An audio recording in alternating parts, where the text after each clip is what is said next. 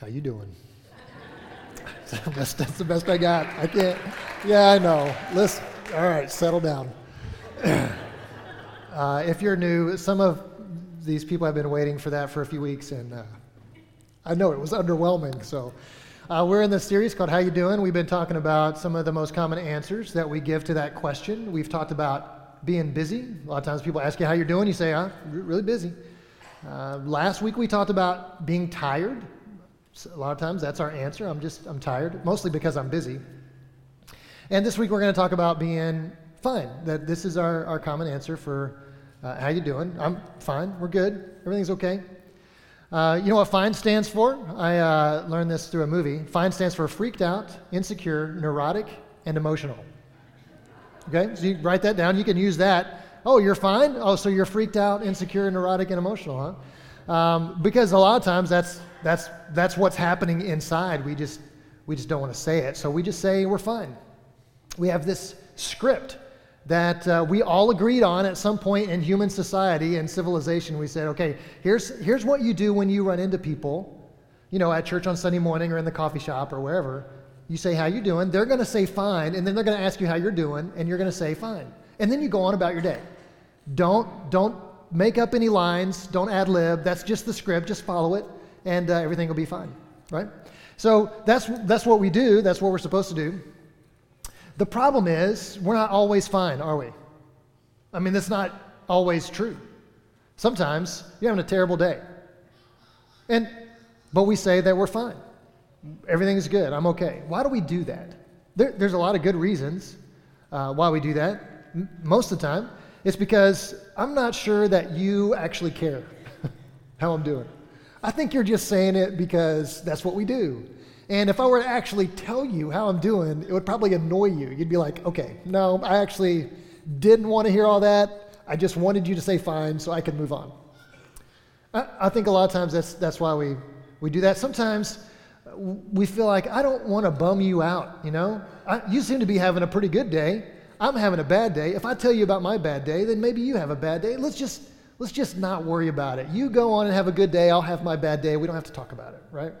We, we do that. I think sometimes we're afraid that people are going to find out that we're actually weak or afraid or lonely.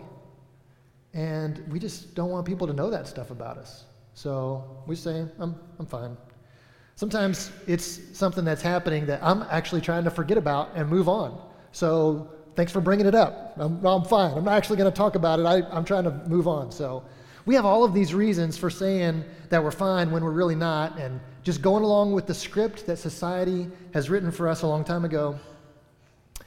But is it really okay to keep saying that when it's not true? Is it okay to not be fine? I, I don't know. I, think there's probably a, another couple of layers below this that we may not get to today, but uh, I do believe that there is some truth that we find in Scripture that can help us with how we're doing and how we respond to that question. So, uh, the Apostle Paul, he, he was a missionary, that uh, he became a, a Christian after Jesus had already died and rose from the dead. And Paul didn't believe that Jesus was the Son of God or that he rose from the dead until he met Jesus. And that kind of changes everything for you. So he met Jesus, he became a follower of Jesus, and then he started this, to plant churches all over the Greek and Roman world. And then he would write letters to these churches because this whole Christianity thing was brand new. People didn't really know how to live this out. They're like, okay, we're going to follow Jesus. What does that mean? And so he would write these letters to explain uh, and encourage. And one of the letters that he wrote was to this church in Colossae. The letter is called Colossians. So I'm going to read from about in the middle of this letter as Paul is writing some encouragement and instruction to this church. In Colossians chapter 3, we're going to start in verse 12, 12 and 13. Uh, one person is excited. I appreciate that. Paul says, Put on then, as God's chosen ones, holy and beloved, compassionate hearts, kindness, humility, meekness, and patience bearing with one another, and if one has a complaint against another, forgiving one another. As the Lord has forgiven you, so you also must forgive. So, uh, Paul is, is, explaining here's what you're going to need to do as you live out G- Jesus' way in community. You're going to need to be compassionate and kind, and you're going to need to bear with one another. You're going to need to forgive each other. Why, why would we need to do that? When we look at the way that we gather on Sunday mornings, it doesn't seem like there's a lot of need for forgiving people because I don't even know you people, right? I'm just looking at the backs of your heads. I, I don't have anything to forgive you for. Yeah, you don't have a complaint against me. I don't need to bear your burdens. I don't know your burdens. I don't really want to know your burdens, if we're being honest. But that's not how the church gathered when Paul wrote this letter to this church in Colossae. In fact, it was it probably wasn't just one church, it was probably several house churches that Paul's writing to. Because they didn't gather in large buildings like this and listen to somebody talk on a stage with a microphone. They gathered in people's homes. And instead of sitting in rows and looking at the backs of people's heads, they gathered in circles where they could look at your face. And Paul said, This is going to get messy because you're going to be living in close proximity to each other. You're going to be rubbing shoulders every day. You're going to be doing life every day, and you're going to get on each other's nerves. Anybody been on a family vacation recently? You kind of take this life where you barely see your family, you know, maybe an hour or two here and there, and then you decide we're going to spend every waking moment right next to each other for an entire week. Or if you're nuts, 10 days, you know? And if you're really crazy, it's going to be in a camper like this size, right? And you, the first couple days are usually kind of rough because you're like, I'm not used to being around you. And now that I am, I remember all the things about you that just drive me insane. Would you please step back? Give me some space. And so, this was what Paul is saying. When you get in, in circles like this, when you get in community like this, you're going to have a lot of need for compassion and patience and kindness. You're going to hurt each other, maybe accidentally, maybe on purpose, and so you're going to need to forgive. And you're going to need to bear one another's burdens. If, if that's not your church experience, then I would encourage you, maybe you're, maybe you're just experiencing church in rows and not also in circles. And we need both. So I would encourage you to get in a circle, but here's the warning fair warning it is going to be messy. It's going to be messy when, when we get together uh, and actually be real with each other. Because here's, here's what Paul is, is assuming it's okay not to be okay. It's okay not to be okay. Some of you, that's just a little freedom for you right now because you've been trying to hold it together for a long time and put on your smiley church face and let people know everything's fine when it's really not. This is a good truth for you. You may want to write this down or get it tattooed somewhere where you can see it. It's okay not to be okay. That, that, that's not just a truth that you find in the church. We find that all over our society. In fact, Burger King uh, discovered this recently and they, they did a, a, promotion for Mental Health Awareness Month in May. So they, they did this uh, packaging of some meals a little differently. They're called real meals. Has anybody been to Burger King and had one of these recently? No? Yeah, that's what I figured. No one goes to Burger King because there are other options. As long as Chick fil A is on the planet, I'm not going. Uh, but here's Burger King's motto uh, no one is happy all the time, right? No one's happy all the time. So we're not, we don't need happy meals. We need real meals. So you can go to Burger King and you can order a meal based on how you feel. So you can order a you can salty meal or a blue meal, or you can see some of those other options and Google it later. I don't not going to explain them to you. Um, so they want you to just know it's okay not to be okay. It's okay not to be happy. You don't have to, you don't have to be happy and, and order a happy meal. You can order a, a real meal for whatever uh, that's worth. And Paul is saying, hey, that's true. It's, it's okay not to be okay. Um, we want you to actually just be real in front of each other because that is why you're going to need patience, kindness, compassion, the ability to forgive others to bear one another's burdens. It's going to be messy because of something Paul says just a few verses before this, in verses 9 and 10. So if you back up just a few verses from where we just were, he says this Do not lie to one another, seeing that you have put off the old self with its practices and have put on the new self, which is being renewed in knowledge after the image of its creator. Paul says, before you became a follower of Jesus, before you decided to give your life to this resurrected Lord, you could kind of say whatever you want. You know, if, if, if you need to protect yourself and you need to tell a lie to do that, if, if, if you're just trying not to bother somebody else and you need to tell a lie to do that, you know, that's what you did before. But now that you have chosen to follow Jesus, you've given your life to Christ, you got to knock that off. You've got to be honest with the people in your circle. It's really important that you be honest. There, there are a couple of words in the New Testament that get used in this context a lot. Um, one is hypocrisy. Hypocrisy would be the opposite of what we're talking about. Uh, hypocrisy means to wear a mask, to play a role. It was kind of a, a, term they would use when they were talking about drama. If you're an actor, you're a hypocrite. And that wasn't meant as an insult, it was just meant as this is what you do. You play a role, you wear a mask, you're pretending to be something that you're not. And the word that they would use that meant without hypocrisy, they would just say without hypocrisy, that's translated in our Bibles as genuine or sincere or honest. It means I'm going to take my mask off and I'm going to let you see who I really am. Paul said, This is what Christian community is supposed to look like without hypocrisy, no masks, no pretending, just be honest. I love this quote from Andy Stanley um, because it scares me. Kind of adrenal- adrenaline junkie. He says, If you're afraid to be real because you think no one will like you, bad news, no one likes you because they do not know you. Does that make sense? I'm going to read it again. I want you to really understand what he's saying. If you're afraid to be real because you think no one will like you, bad news. No one likes you because they do not know you. The version of you that you think people like is not real. Therefore, they can't like the real you because they don't know the real you. That's a little sobering, isn't it? I think we all have this need to be known and loved for who we are. But if we don't let other people see who we are, how can they possibly love who we are? We've got to be honest. Now, I'm not saying you have to go into the gritty details of your whole sordid, you know, life every time somebody asks you how you doing.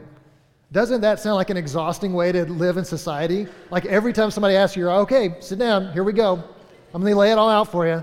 We'd never get anything done, would we? We would just be all just complaining and sharing our, you know, so it's not realistic that we're going to go through this every single time, but we need to find a way to respond honestly. I had a professor in Bible college named uh, Bob. He just asked us to call him Bob. Uh, his name was, was Bob Martin, but we were, we were supposed to call him Bob. And as a freshman, when I started school, the upperclassmen would come to me and say, Hey, go ask Bob how he's doing. I'm like, That's, that's weird, you know okay. So you see him in the cafeteria, and uh, these upperclassmen are like, go do it, do it. And I'm like, what is he to bite my hand off? What's about to happen? And so I'd go and say, hey, hey, Bob, how you doing? And he would say, I'm rejoicing in the Lord. And then the next day, I would run into him again and just, because I was curious at that point. Hey, Bob, how you doing? I'm rejoicing in the Lord. For four years, every single time I saw that man and asked him how he was doing, he said, I'm rejoicing in the Lord. And at first, I was just like you, I was skeptical. I was like, no, I'm not buying it. No one is always happy. No one's always rejoicing in the Lord. I, I just don't believe it. And then I got to know him. I watched how he interacted with his family. I watched him go through difficult times. I watched him be around difficult people, like his students, like me. And I, I came to understand that what Bob was saying when he said, I'm rejoicing in the Lord, is not everything in my life is great. Not, he wasn't saying all the circumstances in my life are exactly like they want them to be. He was definitely not saying all the people that I have to deal with on a daily basis are wonderful people. He wasn't saying that. He was saying, I am counting on the goodness of God. I'm just counting on the goodness of God every single day, in every moment, no matter what else is happening. I know one thing for sure God's good. God's good. And maybe, so maybe that's your answer. If, if you're having a bad day and you just don't want to go into it, you can say, well, I'm having a rough day. Or you can say, well, at least God is still good. I don't, I, don't, I don't know about everything else, but I know one thing God is still good. And I can rejoice in that. So I don't know how you answer this when you don't want to go into it, when you don't have the relationship, when you just don't have the time. But my encouragement is to be honest. Because, because putting on the mask can become a habit, not, and not a good one. And if we just start doing that on Sunday mornings, and maybe that's just how you were raised, you just you just you, you smile at certain situations and you put on the mask and how do you know when to take it off? How do you know when it's okay to be the real you? A lot of us are more comfortable with the mask than without it. So I just want to encourage you break the habit, be honest, burn the mask. Because this is how we be real with each other. And this is how we acknowledge that it's okay not to be okay and we're going to live in community. Here, here's the, the challenge for us is the reason why I don't want to be honest all the time is because I see a gap between who I am and who I was created to be. I, I know that I was made to be a person of joy and kindness and compassion and selflessness. And I know that in any given moment, I, that doesn't describe me. That's not who I am. And I see this gap between who I am and who I want to be, and I don't like it. And I'm pretty sure that you're not going to like it either. And I don't want you to see that gap. And so I put the mask on and I try to act like there's no gap, like I'm, I'm exactly who I'm supposed to be. I'm, I'm being kind and honest and compassionate and everything. And when the reality is, you know better. You know that there's a gap between who I am and who I'm supposed to be. If you spend five minutes with me, you know it. If you listen to a sermon from a couple weeks ago where I told everyone in first service that I couldn't wait to do their funerals, you know that I make mistakes. Some of you are like, did he? S-? Yes, I actually said that out loud in English. It was horrifying, okay? Um, I think everyone has come back since then. They, you know, they took a break, but they're back. You know that I'm not who I was created to be. And so why am I trying to hide this? You already know it's true. It's just that this gap terrifies me. And, and if I'm not finding a way to close the gap, then um, I'm just, I'm afraid that you're going to know the real me. I want to show you a little bit what this looks like. Uh, my father uh, bought a piece of property with a building on it. We'll show you the picture of this building about 20 years ago and uh, decided to build a house out of this ruin. And as he got started, um, he had an engineer come by and check out the integrity of these walls. They're 150 year old poured concrete walls, about 12 inches thick. So this engineer came by, and uh, this is the front wall, and the engineer noticed uh, as he measured and looked that the front wall was leaning out away from the rest of the house like this. And he said, Well, you obviously you can't put a roof on a wall like that. You're going to have to tear that wall down and build a new one. And dad said, uh, Maybe not. It, my dad is the kind of person you tell him you can't do something, uh, and he's like, Watch me. You know, so he said, "Oh, you can't." I so I have to tear the wall down. I'm going to straighten it up. And the guy said, "No, you can't straighten it. It's concrete. It'll break." He's like, "Watch me." So here's what he did. Uh, he took a giant beam of wood and he put one on this side of the wall, and he took another giant beam of wood, and he put it on this side of the wall. And then he took a bolt. I'm going to test my, test my dexterity here. He took a, a giant bolt. Imagine this all on a much larger scale. All right? And he put the bolt through the beam, through the wall, through the other beam. And then he put a nut on the other side. And every day, uh, he would drive by this house that he was going to build into his home one day, and he would take a giant wrench and he would tighten that nut one turn. He would come back the next day, and it would look like nothing had changed. The wall is still crooked, but he had tightened that nut another turn.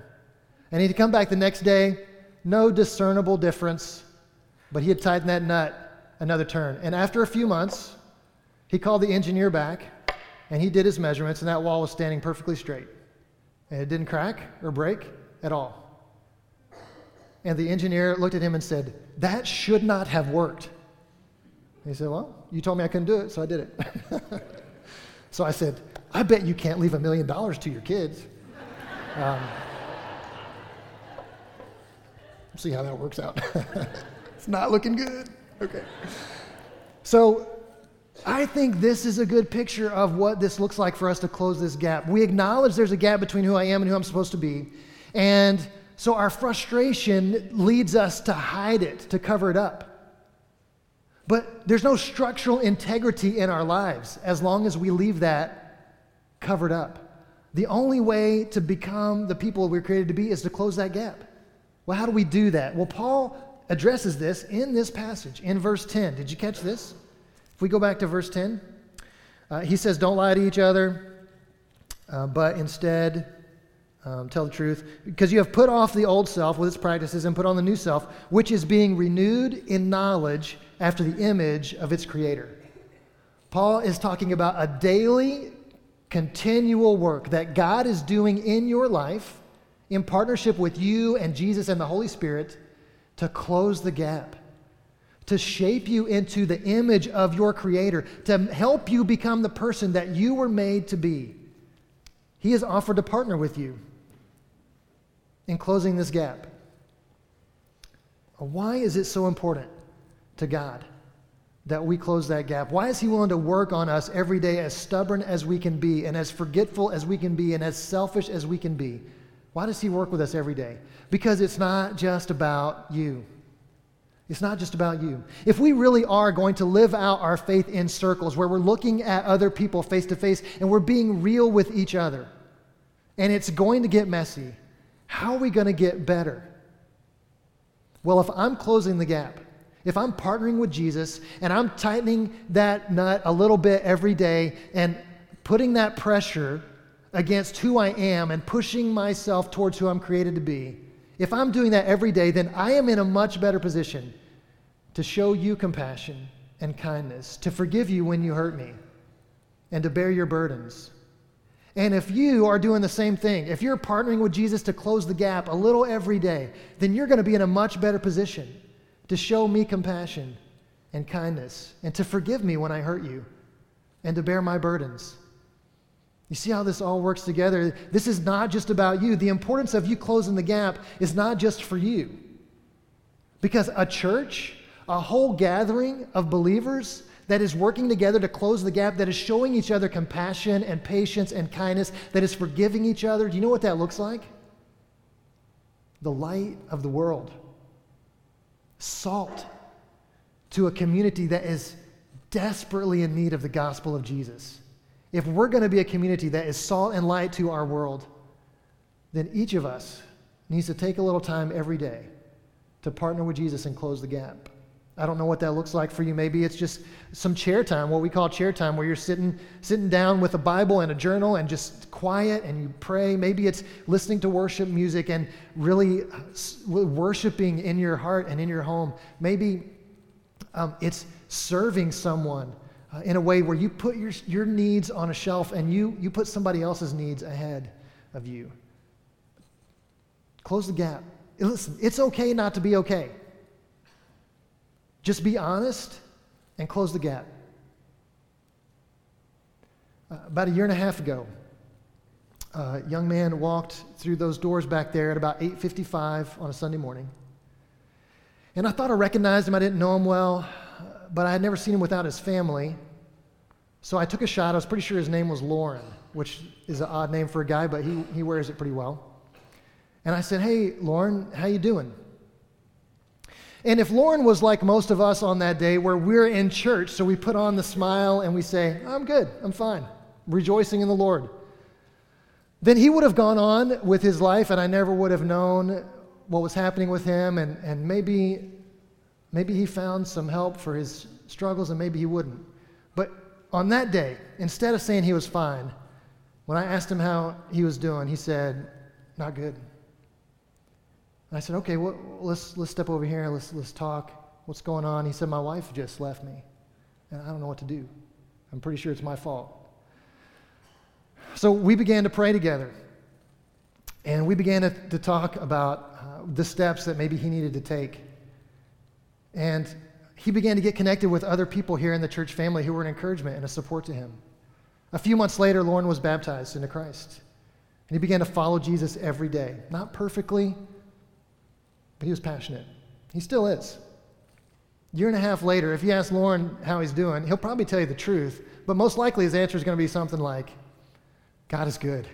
God has just really blessed me. All because on one crucial morning of his life, somebody asked him how he was doing, and he told the truth. What would that do for you? If you were able to look somebody in the eye that you think maybe you can trust, and you just told them the truth. Maybe you could close the gap a little bit. And maybe you could help our church be stronger, to be a brighter light, to be saltier salt for a world that needs to hear the good news about Jesus. Let's pray. Father, thank you so much for inviting us into this messy community where we're going to annoy each other and need forgiveness and need compassion. I love the way you set this up because it gives us a chance to be real and to trust each other. And it also gives us a chance to lean on you, to shape us, to change us, to make us more like Jesus. My prayer is for my brothers and sisters here that we would be honest and that we would work to, to close the gap along with Jesus and, and become the people that you created us to be, and that through us, God, we would uh, see more and more people embrace a life of following your Son. And as we do this, God, we know that you get all the glory for every good thing. And we just pray that what we do from here on will bring a smile to your face. In Christ's name, amen.